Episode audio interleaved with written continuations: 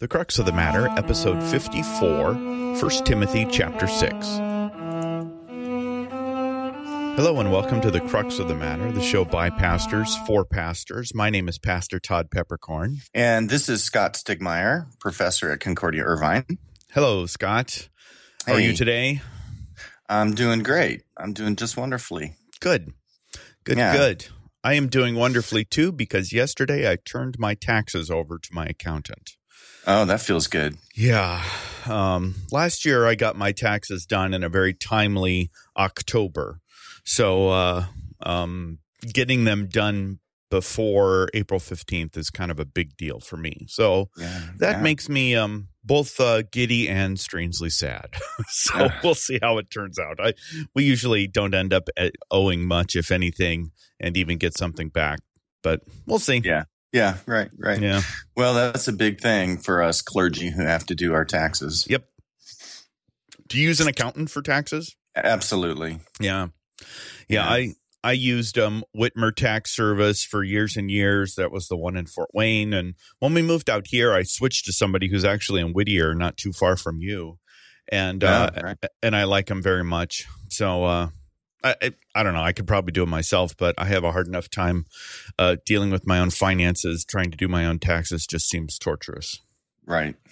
right? Right. I don't know. I don't know. We'd be lost without our tax consultant. That's something that every pastor ought to certainly think about. Yep, definitely, definitely. So, what you been teaching lately? Well, um, you know, since I teach church history here at Concordia, um, I have um, I finished, so that was a lot of fun. You know, you, Oh yeah, I mean, we not only, of course, spent some time on Martin Luther, but we got to talk about the English Reformation and and uh, what fun that is, and we talked about the Counter Reformation or the Catholic Reformation. So um, I think the last topic that I actually addressed in class was the Jesuits. So you can imagine what good fun that was. Oh, I'm sure. If you're gonna if you're gonna talk Counter Reformation, you're gonna talk Jesuits. That's no about Absolutely. that. Absolutely. Yeah, they were kind of the uh, I don't know the shock troops of the Roman Catholic Church, at least in terms of the Reformation or Counter Reformation, something in that neighborhood. Well, and that's exactly that's exactly the term I use too. Hmm. Frankly, the shock troops. Yeah. But I talked about them as missionaries as well because Oh, they, you know they they did a lot of mission, Francis Xavier and so on, and and then of course that led to talking about Pope Francis, who was a Jesuit. right, right, right, right. The current the cur- current Pope was a Jesuit. He had to resign when he became bishop, but Right. he was a Jesuit. Interesting. What was Benedict? Do you remember? I don't remember. Um, no, I don't know. I don't know if he was, and I don't he- even know if he was in an order. Right, I don't. I don't have any idea. Uh, doesn't nothing nothing comes to mind. Yeah, me neither. Yeah. Uh, me neither. Well, we've been uh, we've been teaching on Ephesians two, which is you know certainly a fantastic chapter.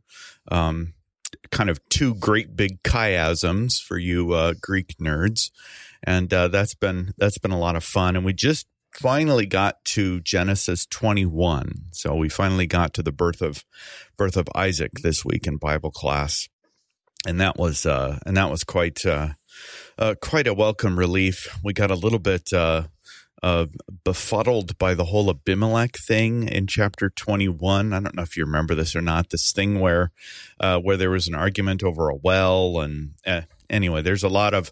I feel like there are lots of cultural things. Even still in Genesis, I've taught it. I don't know three or four times. Uh, there's still a lot of cultural things that I kind of scratch my head on, but Yeah. it's good though. It's fun.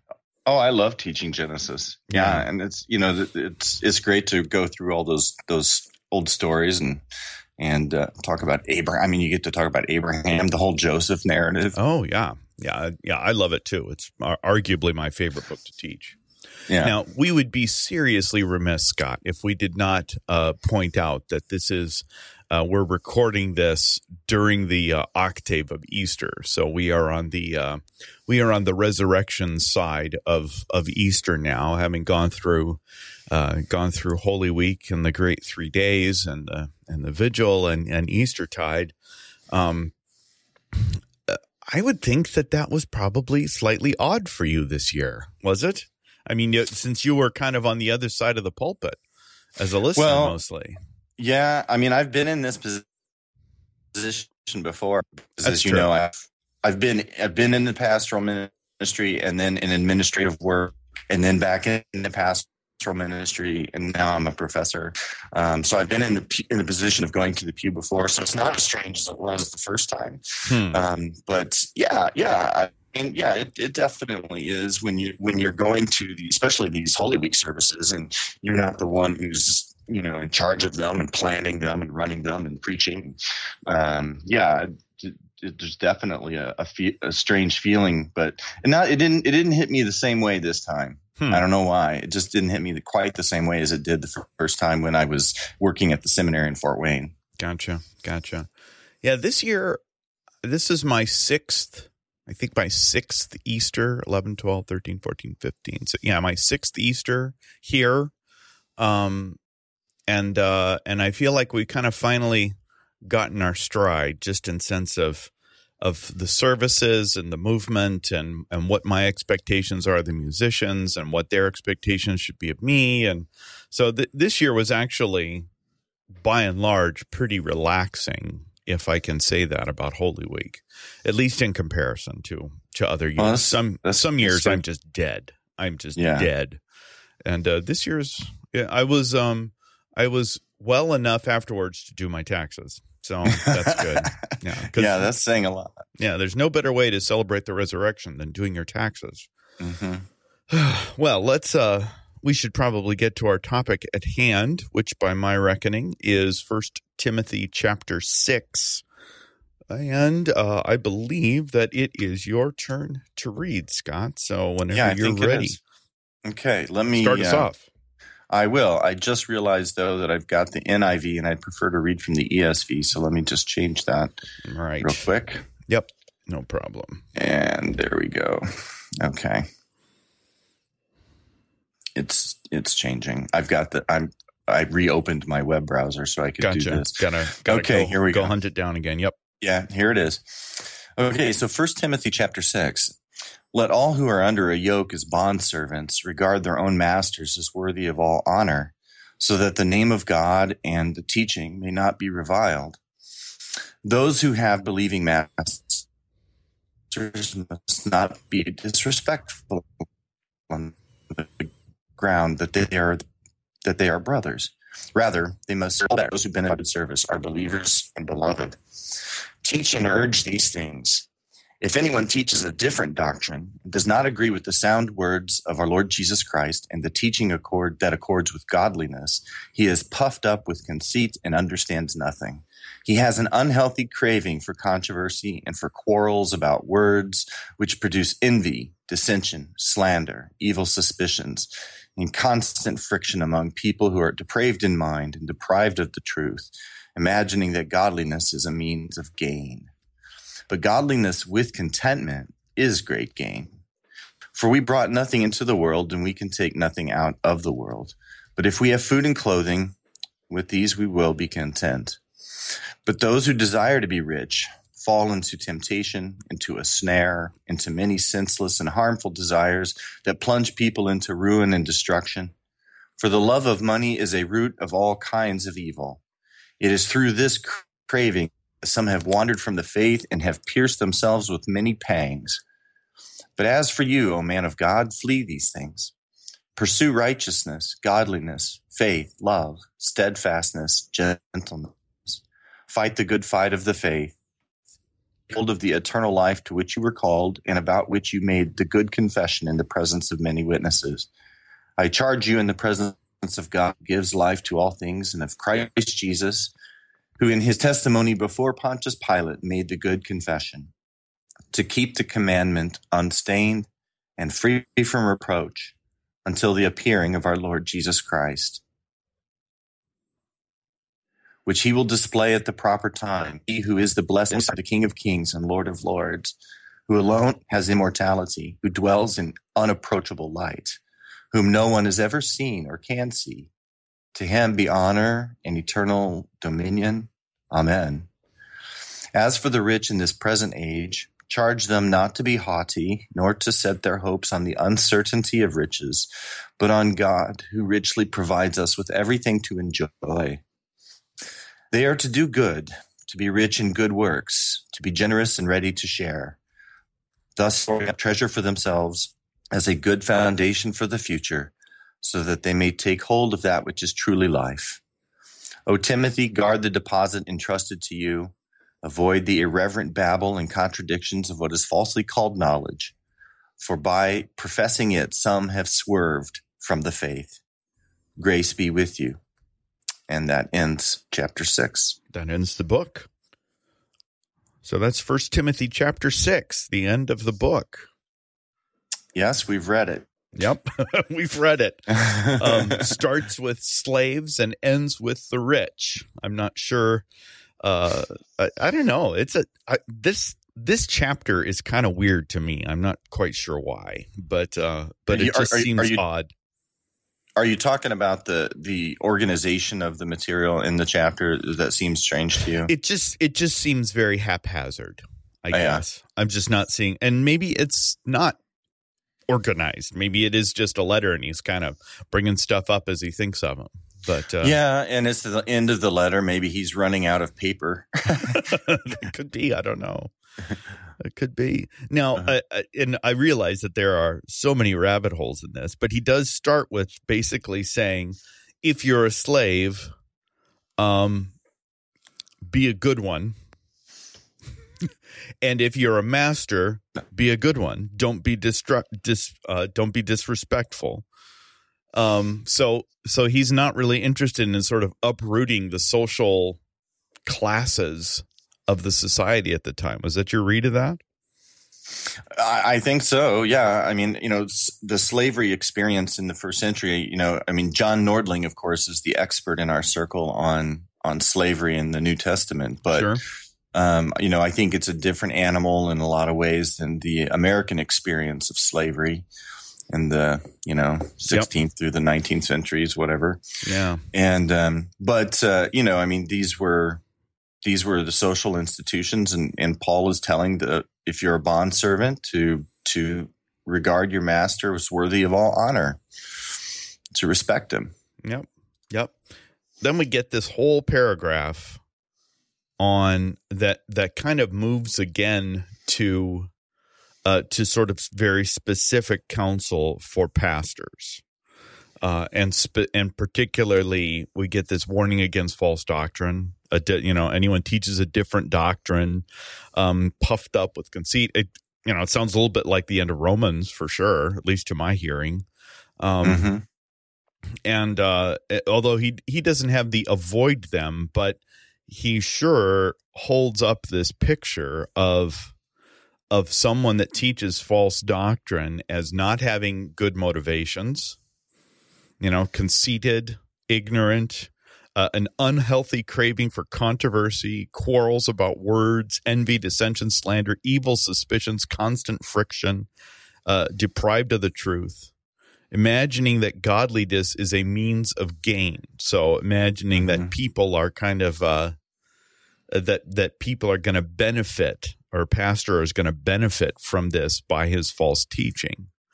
Um, I don't know. I a, a, part of what I wonder about with that, Scott, and maybe I'm crazy on this. Our tendency, I think, today is if someone is teaching false doctrine, is to certainly give them the benefit of the doubt. To to uh, you know, and and you do have to kind mm-hmm. of um, couple this against you know Galatians you know the galatians 5 and 6 and the you know the language of um the lang- the language about uh about how we're to treat a uh treat the erring brother with gentleness. But this doesn't sound real gentle to me scott. Is that your kind of how you see this?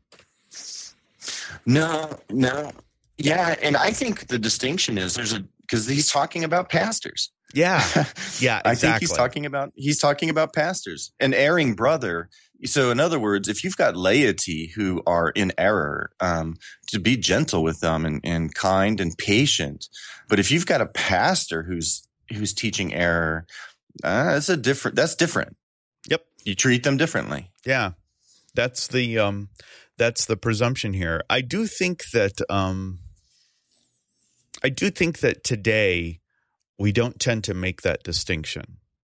that that um, the presumption is is that anybody can make a mistake, anybody can be wrong, and therefore a pastor should be able to you know should be treated just like a layperson when it comes to when it comes to teaching and if they're if they're kind of off the off the rail on something and i don't want to be a hard nose but yeah paul is definitely saying look this is this is destructive this is not just this is not simply a matter of semantics but that this is destructive of the faith Oh yeah, and it's you're you're harming people.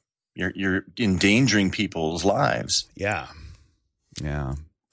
So well, it's like Jesus said, right? To whom much is given, much is required.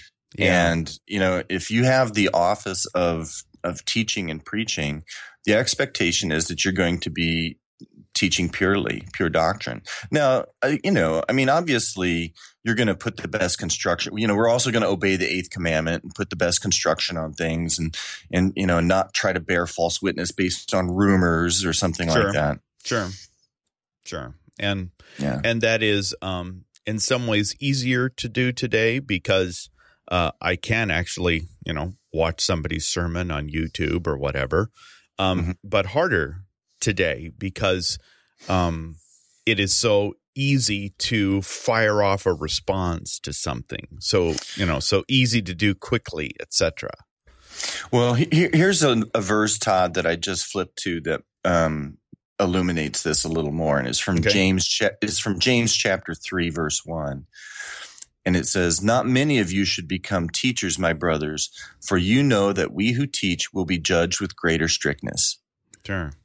I mean, I think that's exactly what's going on in First Timothy six. You know, he's he is judging with a greater degree of strictness. The, the, the standards are different when you're talking about a teacher of the faith than when you're talking about a layperson who is maybe wandering and or in error. Right, right.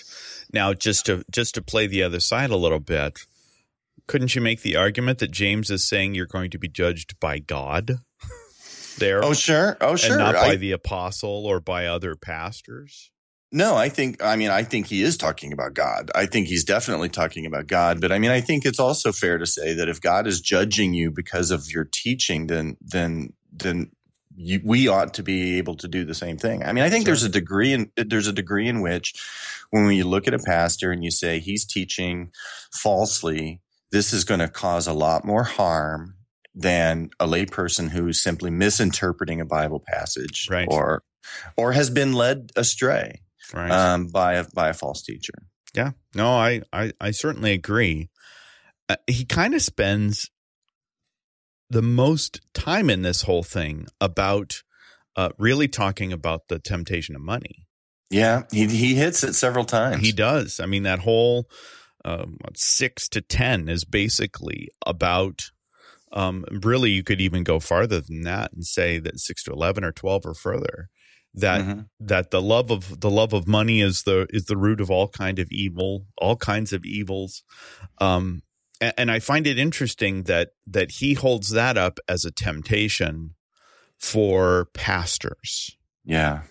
Now, I, I don't know. It, it, maybe it's not helpful, but what do you think is the greatest temptation for pastors today in terms of what is going to tempt them to to go off the rails theologically? Well, I mean, I don't know if I, I don't know, but I, I definitely think financial um, allurements are huge. You know, sure. I mean, if you had the opportunity to go into a parish that was plush right. that was that was wealthy that could afford to pay you well.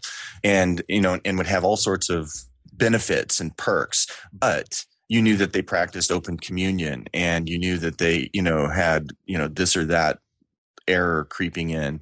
You know it would be I can and and maybe you can, and maybe you could, and maybe you could go in there and fix it. But um, would you would you feel the same if it were a church that was poor and and was would pay you poorly and had open communion and had right. other issues?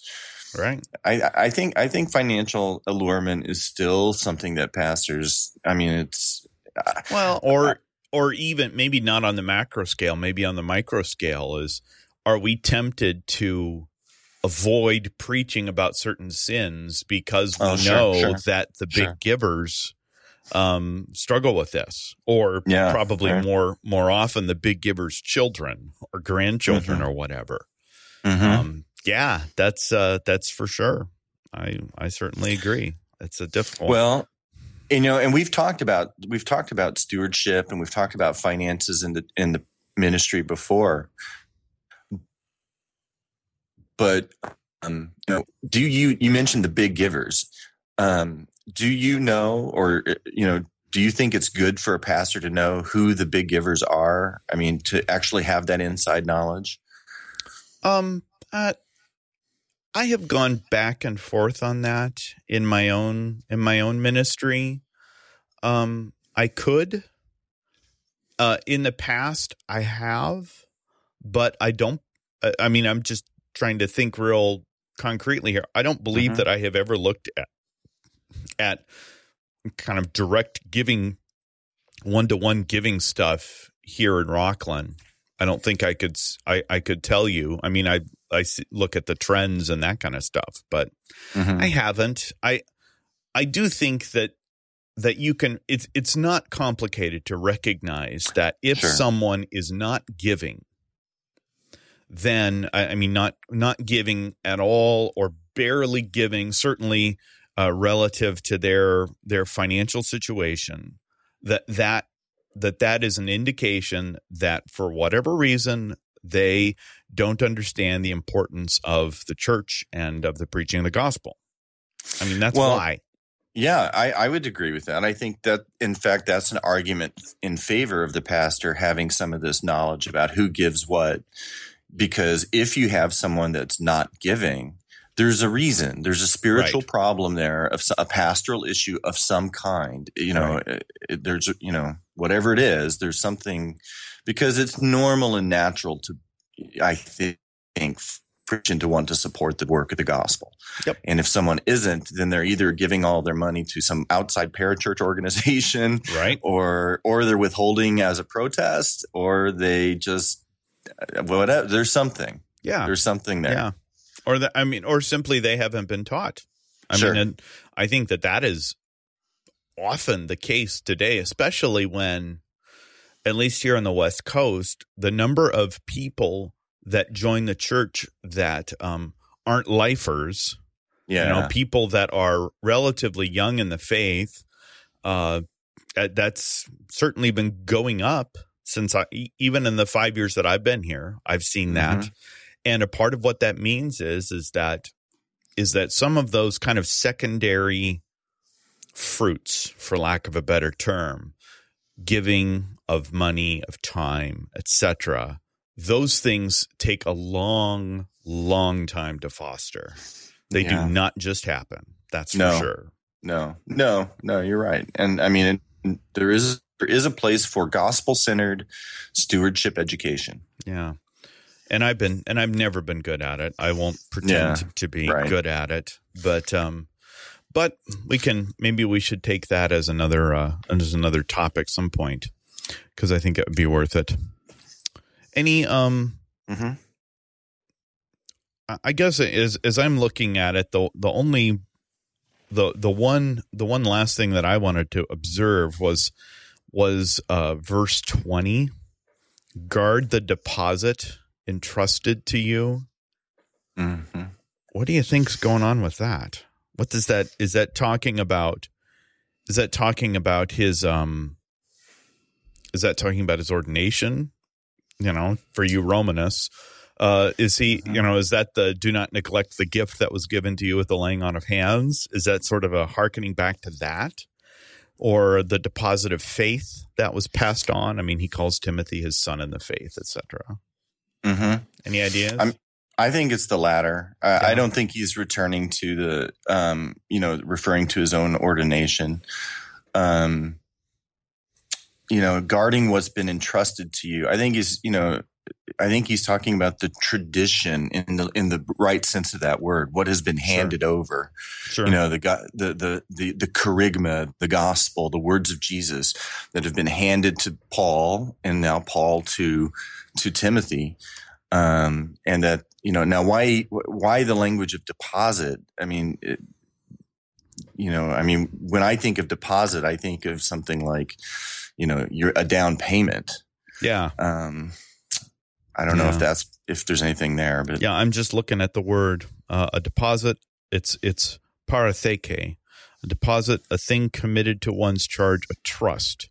It only it looks like it only appears in First and Second Timothy, which is kind of interesting in its own in its own right.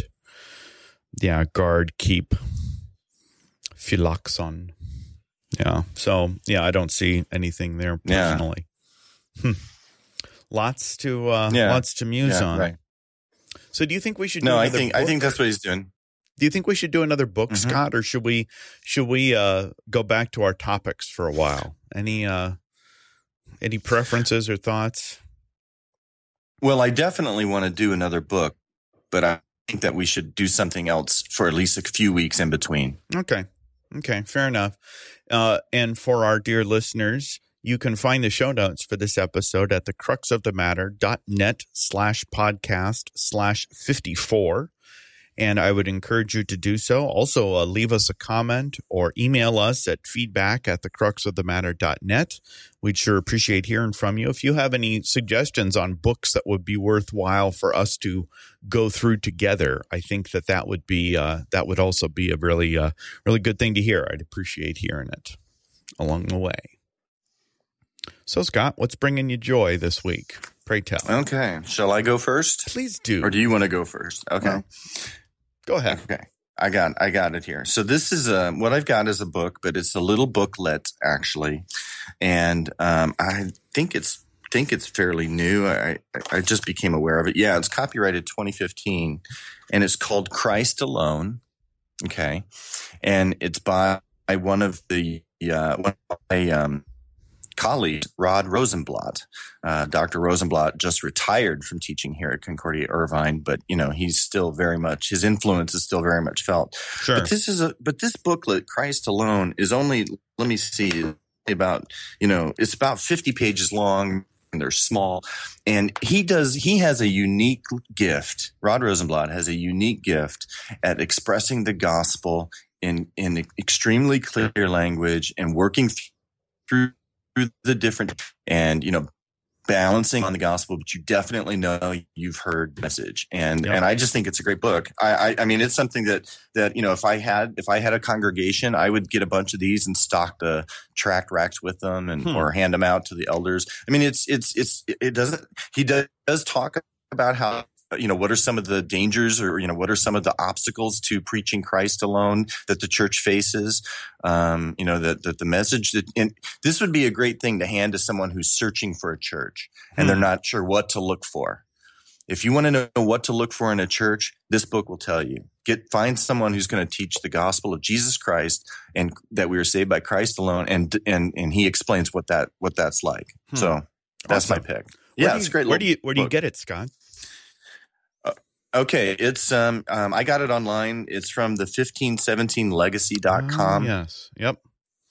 1517legacy.com. Yep. They sell it and and they publish it. Okay. Cool. Very cool. I will um I will definitely get that in the show notes for people, and maybe I'll pick one up. You don't remember how much it is, or any, it's, it's anything? It's, it's it's inexpensive. I think it's only five or six bucks. Okay, and and um, but there, you know, the Kindle version might have even been like ninety nine cents or something like that. Well, that's not bad at all. Right, not bad right. at all. I like it. I like it. Well, my pick is um is kind of an interesting parallel. it's a parallel universe pick, Scott uh, and that is a podcast. The name of the okay. podcast is "Good Guys Wear Black," and I'm uh, I'm looking it up. I thought I had it up, but I didn't. Uh, there it is. Uh, it is an Eastern Orthodox uh, podcast, actually Ukrainian Orthodox. Don't see too many of those around. Um, but uh, it's a it's a podcast done by Father Anthony Perkins. Uh, Father Perkins is the rector at St. Mary Protection of the Holy Theotokos Parish in Allentown, Pennsylvania, and the uh, Director of Vocations, Associate Academic Dean, and Professor at St. Sophia Ukrainian Orthodox Seminary. Wow. That's I know that's a big title. Uh-huh. And basically what this what this podcast is, they've he's had about 8 or 9 episodes. Essentially what this podcast is is the crux of the matter for Orthodox priests. I mean that's what he does. Is is he's picking is he's picking topics that that he thinks are of are of interest and things that things that priests should be should be looking at. Um, the sub the subtitle for the podcast is a podcast for priests who need priests. So I mean, it is pretty darn close, and uh, it's funny. And and we should uh, we should reach out to them. yeah, I think it would be fun.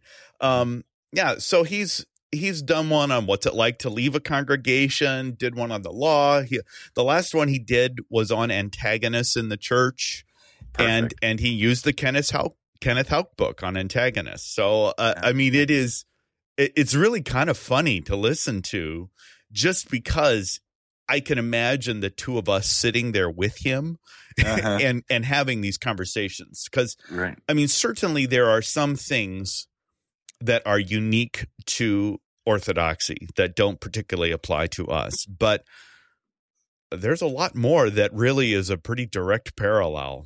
That's fascinating. Now, Yeah. does he do does he do it all by himself? Um, it seems like it. Um, I it will be interesting to see how long he does it that way because I think it's, in my experience at least, I think it's pretty hard to do a podcast solo. It really, it, it you know, you're either going to end up doing interviews or or something. We'll see. But um, but good guys wear black.